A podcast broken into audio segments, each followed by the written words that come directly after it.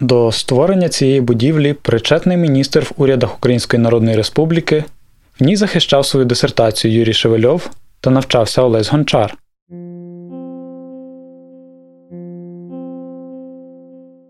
Мене звати Назарій Заноз. Я автор та ведучий подкасту Історія з вікна. В цьому епізоді ми відправляємося до Харкова, аби розповісти про майже зруйнований російським обстрілом економічний корпус університету Каразіна.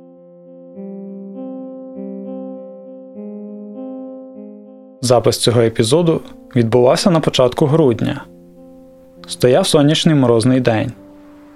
Багато харків'ян переміщалося містом у справах. І якби не забиті фанерою вікна та двері на значній частині кам'яниць серед місті та поруйновані будинки, що виникали то там, то сям, не одразу можна було би зрозуміти, що опинився в місті, котре майже щоденно піддається обстрілам з боку Росії. Лише ближче до вечора, коли вулиці майже тотально порожніють, і крім темряви над містом починає існуватися відчуття тривожності. З видавцем та науковцем Олександром Савчуком зустрічаємось в невеликій кімнатці, що вщерть заставлена книжками. Там пан Олександр пакує їх та готує до надсилання читачам. Серед цих книжок є й ті, що присвячені архітекторам, котрі змінювали обличчя українських міст на початку ХХ століття, зокрема про Василя Кричевського та Опанаса Сластіона. Проте розмовляємо про іншого харківського зодчого Сергія Тимошенка, громадського та політичного діяча, міністра шляхів в урядах Української Народної Республіки та учасника другого зимового походу проти більшовиків. І тому Тимошенко сам Сумщина, але був у Харкові, жив довгий час, у нього була майстерня. Він жив тут недалеко на Гончарівській, буквально після позавчора побачив е, цей будинок. Зараз якраз переїжджали там, е, де він мешкав. Він записаний в є така адресна книга на 909 рік, значить прізвище і де людина мешкає. Він там зафіксований, у нього бюро архітектурне. Е, свій час, коли він став міністром зв'язків і сполучення в уряді ВНР, то Значить, Він попрацював півроку, потім змушений був втекти з України. Микола Федорович Сумцов, професор, просив за нього, щоб архів зберігли або віддали. Ну, Не знаю абсолютно, де це архів. Це архів якийсь там незвичайний, очевидно, був би, якимись новими проєктами нереалізованими. От. Він переїхав в Падібради, там був ректором, здається, або професором Української академії. Е, як вона називалася, господарська, Українська УГА, Українська господарська академія. От, е, А потім емігрував до Америки, де його мешкав вже брат старший, видатний теж е, фізик в сфері опору матеріалів. І вони з братом були абсолютно різні. Брат не розумів, чому так от українці, коли він приїхав до Сергія Проховича, всі ходили, там з ним віталися. Він абсолютно не розумів. Причому старший Тимошенко навіть Радянський Союз повертався, в КПІ він був Києві при техніці Київській. Його зустрічали, значить він там дивився, і це абсолютно різні люди. Ну, приблизно як брати Кричевські, у них теж от, на цьому фоні були розбіжності. З одної сім'ї, з одного села, з подібним життєвим шляхом. Але от е, старший Тимошенко не розумів, що таке Україна. А для Сергія Проковича Україна це було просто все. Від е, фольклору, від е, побуту до архітектури і до політики. Да? Тобто настільки ми було важливо. Він був дуже неконфліктний. Там у 18-му році Хоткевич вийшов на арену, з'явився знову. А Хоткевич був дуже амбітний, він там хотів партію створювати, і Тимошенко сказав, не роби. Тобто там е, дуже цікава з Тимошенком історія, що він, от, бачите, з українцями завжди важко, що вони там, де два українці, там три гетьмани, а тут така от історія про про справу, да, про, про, про те, що людина за собою по собі залишила. Одним із важливих етапів творчості Тимошенка стали будинки, зведені в стилі український модерн, що був дуже важливим для творення української міської ідентичності. Тимошенко для Харкова такий сірий архітектурний кардинал, тому що це час, коли ще Бікетов активно працює, але Тимошенко займає свою нішу. Він був е, закінчив е, інститут цивільних інженерів в Петербурзі. Це такий колосальний навчальний заклад, який готував від архітекторів для дачних будинків до заводів, до вузлових станцій залізничних, і він все це вмів робити і все це робив. До речі, на Кубані досі є станції е, залізничні зупинки, на яких які в стилі українського модерну зроблені. Це дуже прочитується, і він це робив свідомо. Тобто, ось ця риса, що це робилося свідомо, вона мене дуже завжди приваблює. Тобто, це не просто паростки українського бароко або народна творчість, яка часто не рефлексує себе. Да? От вона просто є такою такою за іством, а потім ми вже розуміємо, ага, тому що от, якщо ви свою бабусю, яка, яка там, скажімо, 20-х років народження, запитаєте, ти українка, то ну не всі бабусі східної України вони скажуть, що вона українка. Вона скаже, ну от я тут такого-то села. Тобто ця ідентичність, вона самоідентифікація, вона не завжди в народі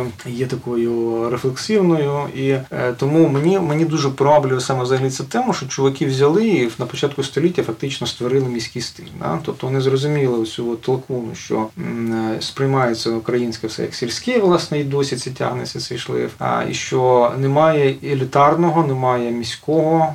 Е, немає української урбаністики, так би мовити, сучасними словами, тому що сільську церкву ми можемо вгадати архітектуру, що це вгадується, да, українська церква, хата під стріхою, соломіну, всі скажуть там. Але що таке український міський е, архітектурний стиль?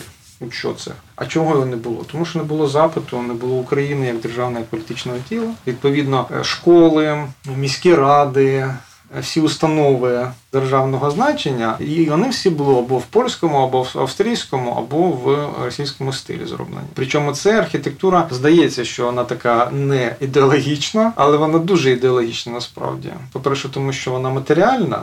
Да, скажімо, музика і слово не менш матеріальне, а це буквально от матеріальне. А, І по-друге, це теж маркування. Я приїхав перший раз в ЧОП, я думаю, зараз я приїду, там буде якийсь двірець. Двірець це так рів'яни називають вокзал. А, значить, е, І думаю, там буде якісь такі угорські якісь елементи там будуть. Ну, типу там кажуть, угорців багато. Я приїжджаю, там рівненький старинський ампір. От просто те, що можна зустріти в багатьох містечках Східної України від схід від Чопа до Владивостока. І це очевидне маркування простору. Український модерн один з архітектурних стилів, що виник на початку ХХ століття під впливом поширення Арнуво і появи його національних форм в різних країнах світу. В основі українського модерну, окрім звичних характеристик Арнуво, септопластичності, декоративності, плавності ліній, використання рослинних мотивів, лежить також поєднання народних традицій хатнього і церковного будівництва а також впливів українського бароко. До числа зодчих, що зводили будинки в стилі українського модерну, окрім же згаданих Сергія Тимошенка, Василя Кричевського, Опанаса Сластіона, належать також Іван Левинський, Євген Сердюк, Олександр Лушпинський, Константин Жуков та інші. Опанас Сластіон виділяв такі характерні риси українського модерну. Трапецієподібні шестикутні отвори вікон та дверей, двоярусні дахи із заломами, башточки та вежі з наметоподібними дахами, відкриті галереї та піддаща, виті колони. З Тимошенком от це такий, знаєте, як як для багатьох це симулякр такий. от. Є таке прізвище, а для багатьох не зрозуміло скло харків'ян, яке значення має для нашої архітектури. У нас був квест у цей час. Ми робили про модерн. Треба було побігати і пошукати всі будинки. Це як перлинки. Такі, да? І це код, який не прочитується, поки ти не розумієш, про що йдеться тут. А потім виявилося, що в більшості районних центрах і в Липцях, до речі, окупованих школа зберіглася, слава Богу. Не знаю, хто автор, може і невідомо. Але от ну майже в кожному районному центрі є український модель 10-х років. Це переважно школи або е, сільські ради. Тому це спроба, ну взагалі ідея, як спроба помаркувати територію, позначити. Е, таким от прихованим способом, е, тоді, коли неможливо політично було окремо окремий політичний проект України, фактично він був неможливий, відповідно, робили те, що могли. І от е, ця книга про Сластьона, скажімо, як одного також, ви знаєте, земські школи Лохвицького повіту, це тема. От це теж все в цю капілочку про те, що люди могли робити, що може зробити митець і громадський діяч, якщо він не політик, якщо він в межах імперії. Вони відчували, що вже якби трошки стає легше, і вони принаймні з боку мистецтва підходили. От. Е, і Сластьон, звичайно, тут теж дуже багато долучився. Це все одна тусовка. Вони всі один одного знали, е, підтримували і розуміли. Да? От Я так жартую, що в кожне місто в Україні прийдеш, і там є українці. Ну, українці не в такому значенні громадяни України. Да? От такі от активні. А зазвичай, якщо ти на схід України десь приїжджаєш, то от думаєш, де ж де ж тут українці? Нас сюди є. От. Ну, Це, звичайно, так трошки звучить сумно, але е, от те, що зрозуміли ці люди в цьому гуртку, це був гурток імені Квітки Основ'яненка, а потім був літературно-архітектурний гурток. Е, з Васильківським, Жуком, Самокишем, Тимошенком, Таранушенком. Тобто, от це кожен кожен титан зараз дивишся на ці ці прізвища, і про кожного з них майже у нас є книжки.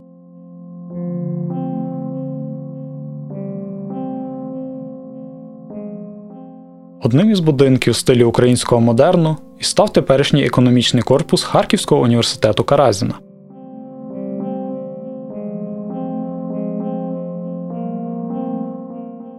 І цей будинок 16-го року він з елементом українського модерну. Важливо, що це рука Тимошенка і нарком праці це називалося правильно. Будівля. Нарком, як я нагадаю, це народний комісаріат, да, як зараз міністерство. Потім там був філологічний факультет.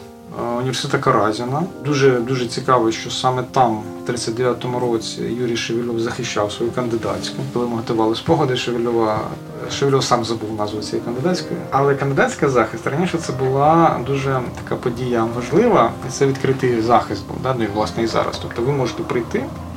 На захист і задати питання, і перевірити дисертанта на значить, на його знання, тому було оголошення в газеті. І зараз, знаючи цей факт, можна було пошукати цю газету. І ми пошукали і знайшли. І знайшли в газеті значить, повідомлення про захист. Там була назва дисертації вказана. Там був час вказаний, там була адреса вказана, завдяки цього ми знаємо. А а час був 19.00. І це був перший захист. Два захисти планувалися о 19 і 21. Чому? Тому що пролетарський народ після станка має встигнути прийти після роботи і задати питання Шевельову. От ну тобто дуже пізно були ці захисти, і тема була пов'язана із течіною. Ну Шевельов жартував, що автор не прийшов, автор, а головний герой дисертації. Щось там щось там з поезією чи на нього було пов'язано. І забув. І забув, тому що, ну, очевидно, це була така формальна робота для нього, а ми її відновили.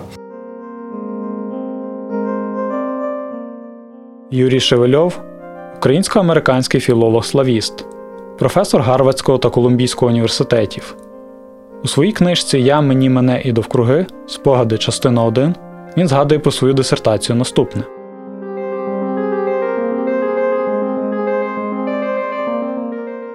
За тему я взяв мови і стиль політичної лірики Павла Григоровича Тичини, а будувалася праця на збірці поезій Тичини Партія веде. Тема мала свій ризик.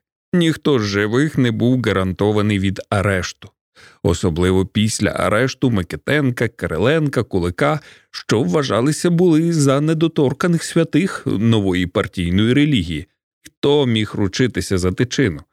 Якби це сталося, не тільки пропала б уся моя праця, а я міг бути проголошений під голоском ворога народу, а отже, й сам ворог народу. Блеф полягав у тому, що весь об'єкт моєї праці партія веде складався з яких 50 сторінок, отже, ледве чи досить для солідної дисертації. А шантаж полягав у тому, що поки тичина був неторканий, ніхто не міг мені закинути невідповідності мого матеріалу для дисертації, бо збірка про провідну роль партії мусила містити в собі безмежну мудрість.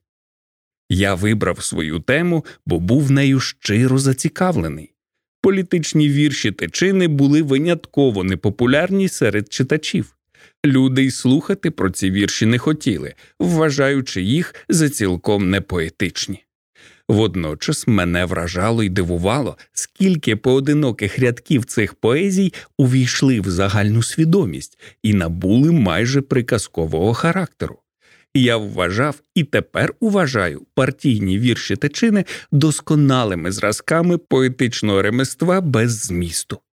Зміст у них не індивідуальний. Він у радянській Україні був наперед відомий кожному, хто читає газети, а хто ж їх не читав. З виключеним змістом вони ставали чистим, абсолютно формальним поетичним експериментом. Футуристи намагалися творити поезію з виключеним змістом, це дістало назву заумної мови. Тичина пересадив цей експеримент на матеріал із змістом ніби збереженим, але абсолютно невтралізованим, бо наперед відомим. Це була заум нового гатунку. Водночас цим стверджувалась беззмістовність політичних гасел. Розуміється, про все це я не міг писати, але обговорювати в деталях поетичні експерименти можна було, і це тому, з яких 50 сторінок віршів течини постала дисертація на 500 сторінок. Що ж стосується самого захисту, то про нього він згадує наступним чином. Оборона дисертації зібрала повну залю. Після звичайних моїх провідних слів про завдання, що я собі ставив, голос мав мій перший офіційний опонент Леонід Арсенійович. Але там не було ніякого опонування, самі похвали й дитирамби. Другий офіційний опонент був сивий, хоч ще не старий професор Олекса Парадиський. Але й він не зробив мені жодного закиду, і його виступ був суцільним панегіриком. Я почувався незручно. Я мав розбивати думки своїх опонентів, а мені не було чого робити. На щастя, слова попросили з публіки. Хтось мені зовсім невідомий напав на мене досить гостро. Якщо правильно пригадую, його головна теза була та, що не можна до високоактуальної політичної і партійної лірики тичини прикладати формальні критерії, хоч би вони й стверджували доброякісність тієї поезії. Сам Бог послав мені цього промовця. Його виступ був досить дурний, щоб можна було його легко розбити, але не був він і настільки низького рівня, щоб виключати можливість наукової дискусії. З запалом і безжалісно я клав його на обидві лопатки. Що робити було досить легко, бо ж він не мав права на другий виступ, і все перетворилося на мій тріумф. Факультет надав мені ступінь кандидата філологічних наук. Заля плескала. Переді мною відкривалася наукова кар'єра. Із часами, коли будинок на Мироносицький був філологічним факультетом, пов'язаний ще один український літератор Олесь Гончар. Часу в обріз, учоба, перевибори, стінгазета і т.д. і т.д. Солодка каторга, чесне слово. Писав Гончар у своєму листі до іншого письменника Олеся Руденка 28 жовтня 38 року. А у своїх письменницьких роздумах Гончар згадував про університет наступне. Коли в 1938 році я переступив поріг університету, у всьому місті, гадаю, не було людини щасливішої за мене. Здійснилася заповітна мрія, з радісним завмиранням серця ступив в цей сонячний храм науки, де мов би, ще витав дух славетного потебні, академіка Багалія, де ось ось, здавалося, зійде на кафедру зі своєю вольтеріанською усмішкою Олександр Іванович Білецький, щоб уразити нас блиском своїх імпровізацій. У все тій ж книжці спогадів Я, мені, мене і довкруги Шевельов чимало разів згадує про гончара, що був його підопічним двічі спершу в технікумі, а згодом і в університеті. Він вважав його одним із найкращих своїх вихованців. Зокрема, в нього є такі рядки про свого студента. Добре пам'ятаю, як його вперше побачив скромного, сором'язливого, з власними очима на світ із справжнім даром слова і закоханістю в слово. Він сидів у рожевій сорочці з скромною вишивкою на ній, певне, вигаптованою його мамою. Здавалося, що від нього пахне найкращими сільськими запахами, м'ятою, канупером, і обличчя він мав цей козельщанський хлопець таке, як на графіці Нарбута, типове лісостепове, українське, з доторком чогось, ніби половецького. За рік чи пів мамина сорочка зникла. Гончар придбав собі ультраміську, як на ті часи шкірянку. Найкращий він був на письмі, своєрідний у доборі слів і речень, з умінням знайти для кожного явища неповторний епітет. Як письменник він вийшов з Коцюбинського, і може в цьому була частка мого впливу, бо на творах Коцюбинського я не раз учив студентів писати власною мовою. Я боявся тоді, що власне така увага до слова не дасть йому вийти в великомасштабну прозу у роман.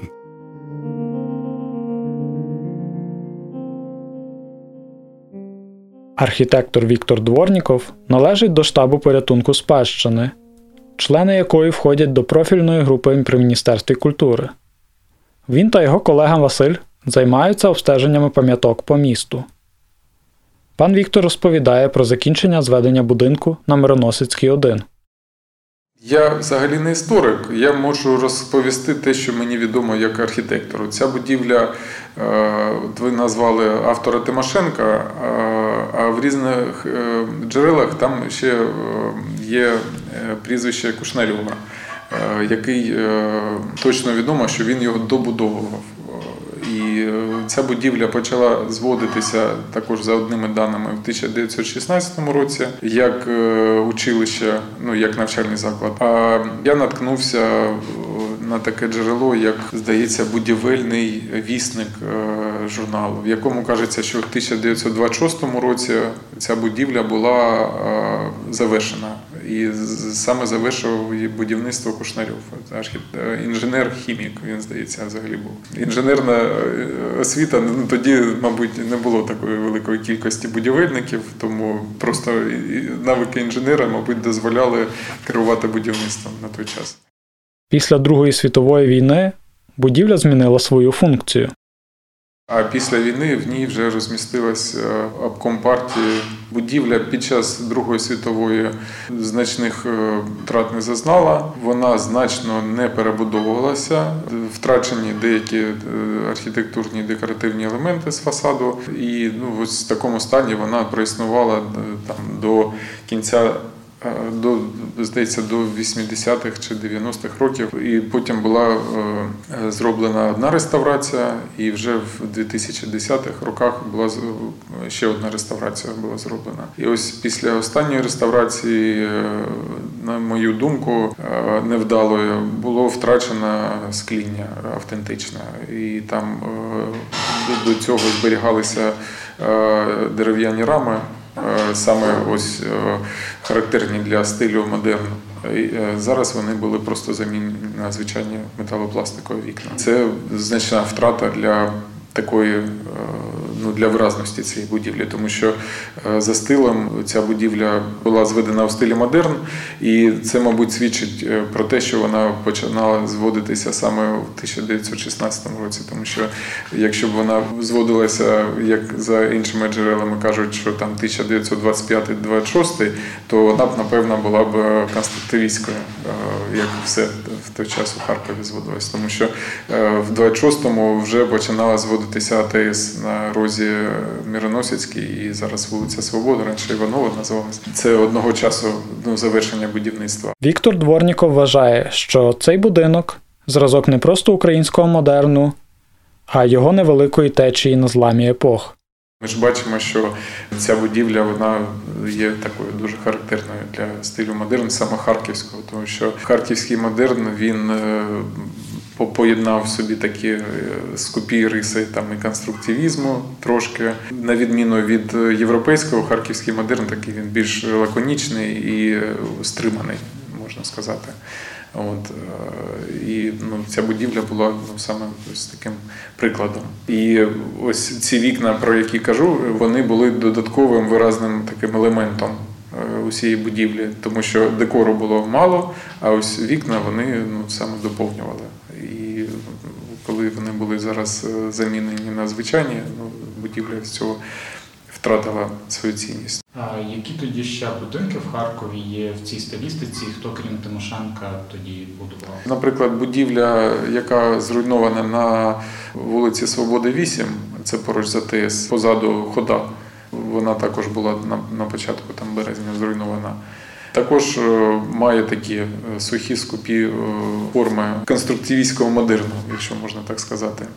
І е, цих будівель більше, мабуть, не пам'яток архітектури, чим пам'яток. Е, тобто ці будівлі відносяться більше до фонової забудови, тому що вони не мають значних якихось виразних елементів на фасадах і е, просто формують вуличні простори. Їх багато і по Сумській вулиці подібних будівель.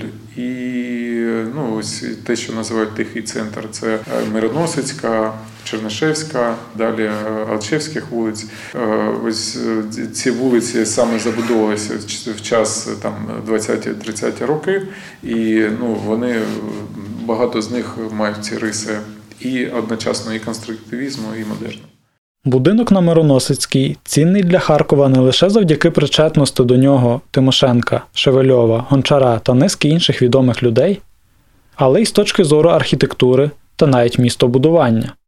Архітектурні деталі вона має два такі, можна назвати їх е, різалітами, що підкреслюють сходові клітини і ну, виступають на фасад. Е, і там на куті, е, ну який знаходиться на розі вулиць, він мав ну, невеличкий акцент вертикальний у вигляді надбудови. За цим прийомом її можна віднести до пам'яток містобудування, тому що вона, окрім того, що мала архітектурну виразність вона ще і формувала такий ну як е, акцент на на розі вулиць. Це те, що е, завдяки чому вона мала цінність. Ну а взагалі, е, якщо говорити про її цінність, це дійсно наявність залізобетонних перекриттів для того часу. Це була така дуже передова технологія і е, не, лише в Харкові, а й в усьому світі. Просто вона дійсно, мабуть, її цінність в тому, що вона поєднала і старі технології у вигляді е, цегляних е, стін і форм, які вони були побудовані, і одночасно ці сучасні залізобетонні перекриття. Проте і цю будівлю не оминула важка доля багатьох харківських пам'яток під час російської агресії. 2 березня після влучання в неї ракети була частково зруйнована і е, сталася пожежа, внаслідок якої вигорів весь дах і частина будівлі. Будинок має жахливий вигляд. У внутрішньому дворику лежать уламки мирного життя, котрі вибуховою хвилею викинуло з приміщень, чи котрі витягнуто під час розбору наслідків російського удару рештки стільців та столів, рами від вікон та квартирки, сміттєві кошики. Також поруч стоїть зруйнована автівка.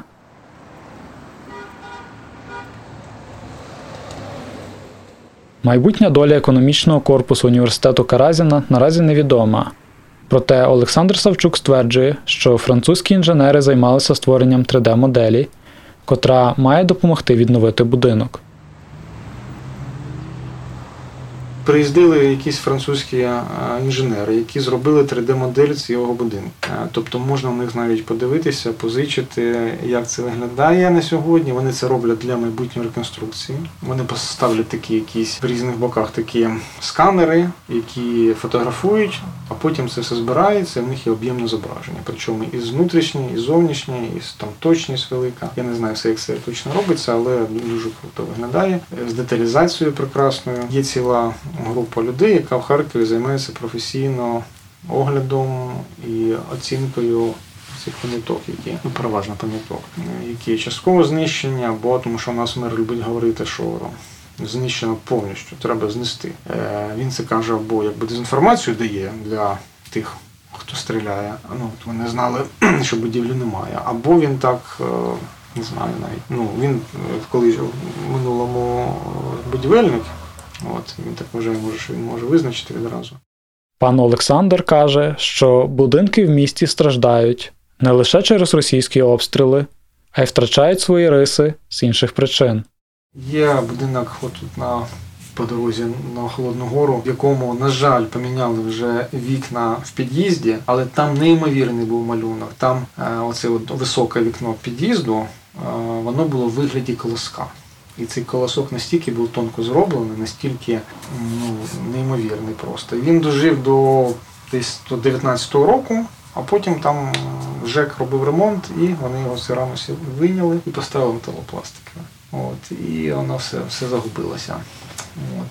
Але е, в мене, на щастя, є один релікт це Е, у Василя Кричевського була єдина хата, яку він побудував для себе на Москалівці. І це будинок відомий, він зберігся. Але місцеві, хто там жив уже в цьому будинку, одного разу вирішили поміняти вік. І, А вона там знову.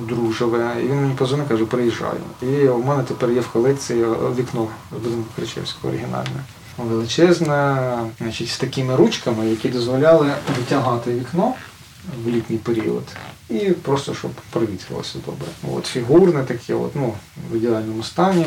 От. Е, і є у мене із іншого будинку Тимошенка двері, половинка дверей, різьблена, можу фотографії показати, яку сховали в під'їзді які бомжі трохи не витягнули. Я їх я побачив все це, відтер, зрозумів, що це рідні двері, які колись стояли в цьому будинку. Це Мироносицька 44, там, де розписи Васильківської самокоша, це відомий будинок. Будинок Бойка. Це був Харитонка такий е, управляючий Бойка, який теж українець був, і видавництво в нього було. І от Машенко йому цей будинок проєктував, а Васильківський самокош навіть розписали. І, на жаль, розписи майже не збереглися. Український модерн цікавий також тим, що більш-менш одночасно розвивався як у центрально-східній, підросійській на той час частині України, так і в західній, підавстрійській, де його місцевий варіант нерідко називали гуцульською сецесією. Українські будинки є там і на Галичині, в багатьох областях є будинки просвіти, збудовані в цьому стилі і так далі. То це воно звичайно відрізняється від бачення українського модерну східноукраїнських авторів. Звичайно, відрізняється тим, що на що вони взорувалися. Да, скажімо, якщо наші полкові канцелярії на ровану архітектуру, то так таких пам'яток е, вони вже були в іншому трошки вигляді на заході України. Відповідно, там алюзії йдуть до якби українського стилю, який був на цій території там, в 17 чи 18 столітті. Але як не дивно, що ця морфологія різна, але відчуття знову таки близьке. Тобто, е, що це ну вгадують, що українська да, архітектура. От на наших екскурсіях ми про цю морфологію говоримо, тобто ну, все-таки з чого складається. Да? От, ну, Треба ж розібратися. Оце таке віконце, там от колонки, а там такий портал шестикутний і так далі, кліпнина якась з орнаментами. І по суті, ця морфологія вона наслідується, але нам наповнення трошки різне. Да? Тобто там може бути гуцульський орнамент, як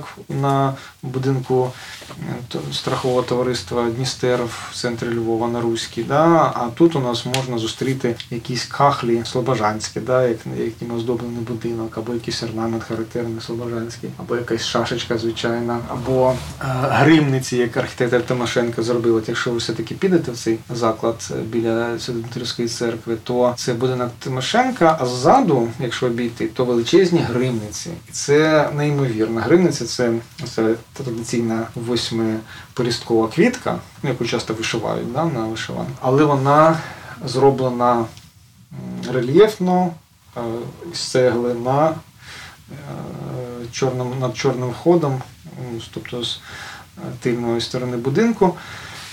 І їх робили наші пращури, викарбовували і гуцули, і всюди посітили України для того, щоб блискавка не била в будинок. Тобто гримниці їх називали, що вони захищають від від грому. От. І е, Тимошенко дуже любить цей е, елемент. Він часто маркує свої будівлі. Ти якщо їдеш і бачиш, то майже впевнений, що це він зробив. От. Тобто він навіть переніс це уявлення про грім, цю міфологію, да, що от українці так робили на своїх хатах. От він вирішив на цьому багатоповерховому будинку, чотириповерховий будинок, от зробити цю гримницю. Будинок із гримницями це так званий прибутковий будинок Попова на вулиці Полтавський шлях, зведений Тимошенком в 1912 році. Важливо, що роботи Тимошенка також можна відшукати в різних частинах України. Сам він народився на Сіверщині, проте створив чимало будинків у Харкові, Києві, Ковелі, Луцьку, Львові та інших містах, що в певний спосіб також об'єднує Україну. Я все одно вважаю, що ми набагато ближче один до одного, ніж до сусідів. Це такий висновок був головний у мене, коли я поїздив у 2000-х роках. Ем, тобто, ну, до мене була це прямо так стояла задача. Зрозуміти, що це зліплені, склеєні так. Е, Леніном, очевидно, в одну державу. От. Чи справді це так є? Ну от е, я все-таки тоді зрозумів і зараз більше переконаний, що те, що я знаю про Україну, мені здається, що ми все одно набагато один до одного ближче, ніж кожен окремо до своїх сусідів. Да, ну, скажімо, галичани до поляків, ми до росіян, чернігівці до білорусів чи волиняки. Василь Кричевський, про ми трошки згадували. Це другий том його. І ми коли перше видали в 16-му році, то книжка взагалі провальна була. Я там все вгатив в неї. У Львові на виставці стою з нею, вона важка, привіз її 100 штук, думаю, зараз розберуть усі. І нарешті бачу, підходить такий, такий чувак, такий огрядний підходить. Так, значить, дивиться, потім мене так очі розширюються. Він такий, Я думаю, нарешті ось вони прийшли шанувальники. Значить, давай. Такий дивиться, так його вже трусить. І каже, невже ви всі пісні зібрали? Так що будемо, треба більше працювати. І це було у.